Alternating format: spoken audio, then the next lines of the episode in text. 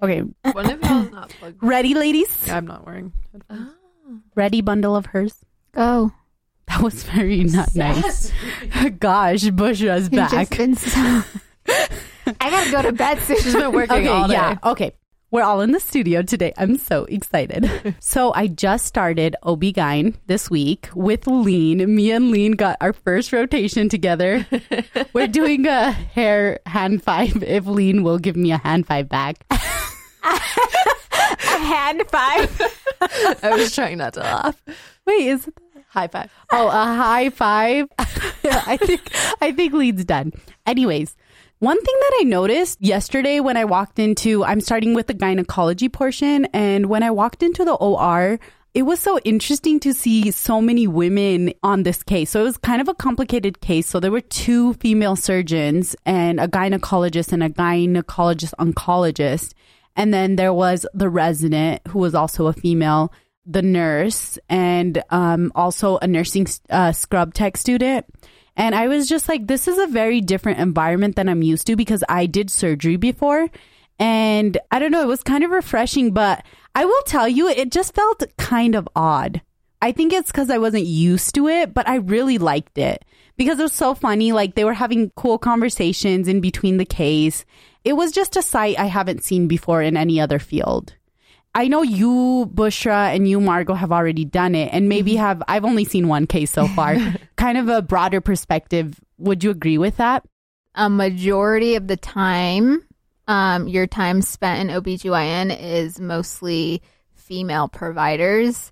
On rare occasion, you'll get a male surgeon or a male resident, but I think I maybe count twice that that's happened. But yeah, it is a different experience because you're used to being probably the only female on surgery, right? OB was my second rotation, but I definitely got this air of like it was like a club of badass women, right? It it was so different and and it has still stuck out in my mind as a really cool unique specialty in that way and that it is one of the few or maybe the only female dominated specialty right now. And it is cool that you can go in the OR and have all women uh, and it's just a different feeling. And that's something I've been fortunate to experience in the OR as well, which is great, but I think is definitely more common in OBGYN. But historically, there may be reasons for it being female dominated that are maybe not as great. So I think a lot of women, when they were first coming into medicine, felt like they either could go only into pediatrics or family planning and OBGYN because those were women related specialties, right? And so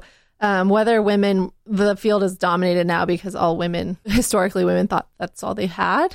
But I think now a lot of women choose to go into it because there's a lot of camaraderie and an understanding between patient and provider as a woman um, or as a female. I think that's really cool that it's um, a specialty where women who need or are seeking help from healthcare providers have very sensitive issues in body parts that are not not always easily easy to talk about especially Right. with men. Um, and there's a lot of racial and social and religious considerations surrounding this um, subspecialty of healthcare. Not that there aren't in all specialties, but I think this one has a unique. Um, It's just, just like a different arena because Right. I think it's topics that are often, you know, hush hush Right. back in the day, but I think now they're coming out into the forefront, which I'm excited about because I think they're necessary educational topics and to be completely healthy, like that's a very important part of all of our lives. Um, Margot, just to kind of piggyback off of what you were just saying, it's interesting because the field of medicine originally was male dominated in all aspects, right? And then when you start seeing women entering the profession, you see them kind of gravitating towards peds, towards family medicine, towards OBGYN. And those historically have been where one would expect a woman to go into. Now, looking into it, you see OBGYN and it's female dominated. And a lot of the reason why is not because, oh, this is the only thing that I can go into. It's actually pretty competitive to go into OBGYN. And it's more of that camaraderie aspect that you can be a badass surgeon in OBGYN. You can take care of cancer patients. You can take care of sick, sick, sick babies in utero. Like new fields have come out of that, like maternal fetal medicine and fetal surgery. Right. Um, so it's interesting to see the growth of the field from its inception to now. Yeah, has been and- like a stark difference, I would say. There's also been this like conversation, like at this moment, it is, even though historically it was male dominated, it is now female dominated. And I've kind of uh, noticed how interesting it is hearing conversations of fellow classmates how they perceive OBGYN. Um, I noticed from the women, it's like, oh my gosh, it's so cool. There's so many women. Like, it feels really good. We can mostly go into most cases. And a lot of the men have this kind of like, appre- uh, Apprehension, Sorry. I think, is a good word. is it good? Yeah. Okay. So a lot of men have this like apprehension. They're like, oh my God, like they're feeling so doomed. Like they're going into OBGYN. But I don't think they directly ever use the words, I'm apprehensive because it's a woman dominated field.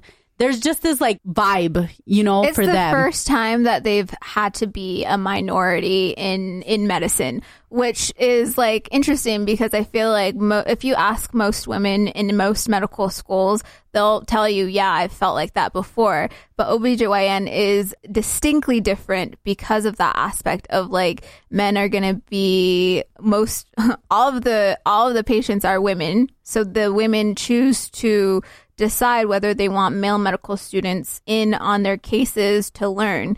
And if a woman is not comfortable with that, she can say no. And a lot of the times she does. The other thing is a lot of the questions that you ask is very sensitive questions. And it's like you get uncomfortable or as a, as a man, you might be a little bit more uncomfortable at asking those questions.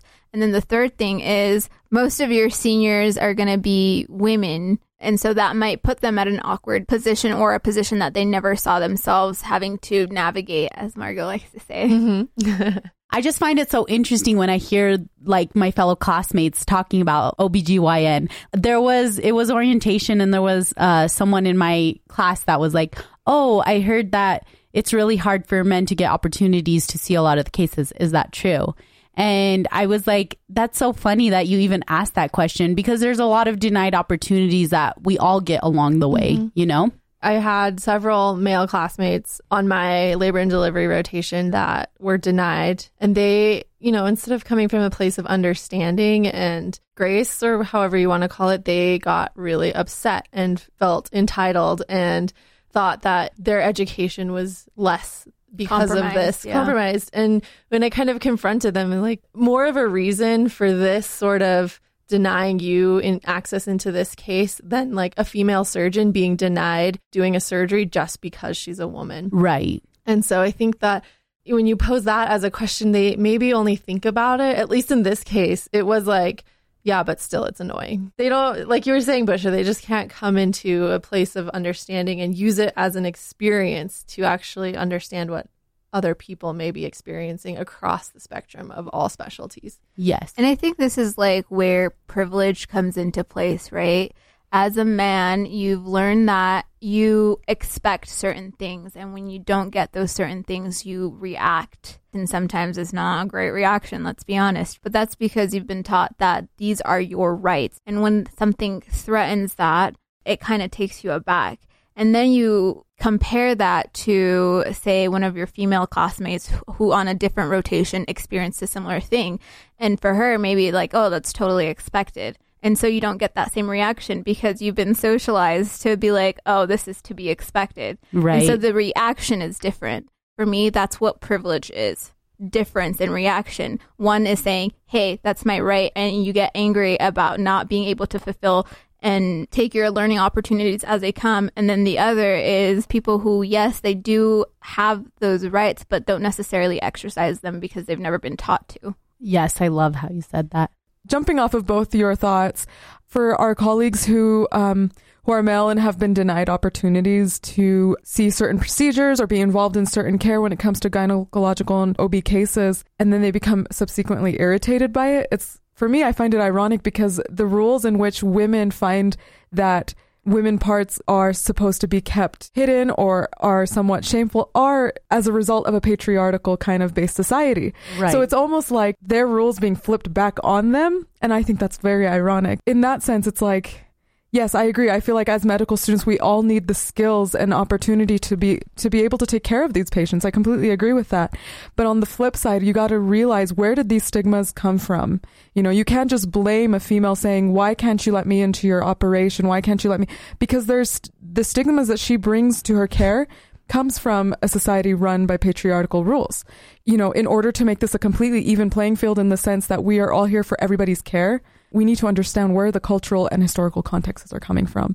And I think that's a huge point that a lot of our colleagues who get irritated miss this point. I agree, Lean. I think that's so insightful to recognize where a lot of that comes from. And then when you brought up the point of historically the field was male dominated and women didn't have a choice. These patients didn't have a choice. They had to see a man, whether it made them feel uncomfortable or ashamed or whatever. But I think it's so interesting that this is one place where women have the right to speak their choices. And I'm sorry, but I also think that makes people uncomfortable. Mm-hmm. On that note, um, it actually reminded me of a story that I heard from one of the standardized patients who is involved in a group that come to medical schools and teach medical students how to do pelvic exams on themselves as well. They're standardized patients. Um, and she was telling me the history of this group.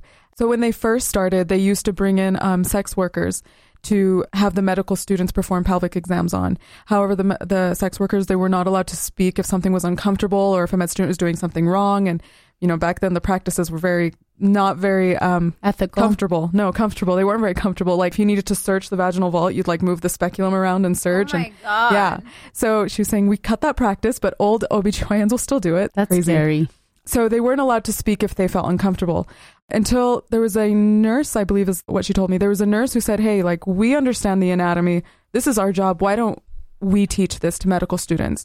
So they allowed that, but however, they had to cover their faces with like a bag so that they wouldn't be recognized as well. And then they could speak to the medical students. This is like the history of teaching med students. This is like your Mhm. first exposure Male to. Well, male and female in general, like whether you're conservative society or not, but this is like the introduction to teaching med students. Here's OBGYN. You know, we don't care about her face. We don't care about who she is. This is your job down here. You mentioned that there were some unethical practices within this, namely, you know, using these women and just practicing without allowing them to give feedback on whether it was painful or not. And I think that we must address the elephant of OBGYN and the deplorable history of these physician, older physicians using enslaved black women as the original research subjects for C-sections and they were doing it without anesthesia and all sorts of other um, gynecological practices that are still in use today have their root in this very unethical, very horrible history. And so that's an interesting component to the OBGYN story. But I think now, you know, there's this history of women of color being, you know, used as research subjects in OBGYN. And now I think that, you know, the field has totally changed and these badass women have totally taken over and are really doing great things in OBGYN. But there is still a lot of discrepancies in healthcare. And especially right now in the US, it's very prominent data that to suggest that women of color, mothers of color giving birth have a much higher mortality rate than white women in, in this in the United States and the level is greater than in developing countries for women of color in the and US. specifically black women. Yeah. There's like a whole study on it that studies. studies. And, You're yeah. right. I'm so happy that you brought this up, by the way. It's interesting because they control for socioeconomic status, they control for everything. And in every single instance, black women are dying at an alarming rate in this country. And then giving the history of the field, I don't think it's that surprising. I don't think it's surprising at all because we have a tendency to ignore the things that black women say in terms of pain, in terms of uh, discomfort, in terms of how they're feeling and how their bodies are feeling. Um, and that shows in the data. 100%. And I think it's kind of brought in this field. You would say, like, oh, this is women dominated. But the truth is that even though this field is now dominated by women, a lot of those women are white women. It's not dominated by women of color. And I think that's where this field now needs to go is it needs to be more diverse. I'm not saying dominated by women of color. Why not? Actually, why not? You are right. But I'm saying that's where I think this field needs to go further. I agree with that. And all fields for that matter. 100%. So there you go, listeners. Urology should not be a male dominated field. Either that's off topic. No, it shouldn't. What I'm saying is all. off topic. No, it is on didn't understand topic. It is a male dominated field. Wait, tell me. Urology is a male dominated field. should it Why? Why is it a male dominated field? It doesn't have to be. Women but, have urology issues, don't they? Mm-hmm. but you have Yeah, like urogyne. urogyne. So I think a really important lesson here is in order to understand how patient reactions in clinic and how some of our male colleagues feel in terms of being um, denied certain opportunities in OBGYN is to truly understand, you know, in order to understand the present, you need to look back at the history.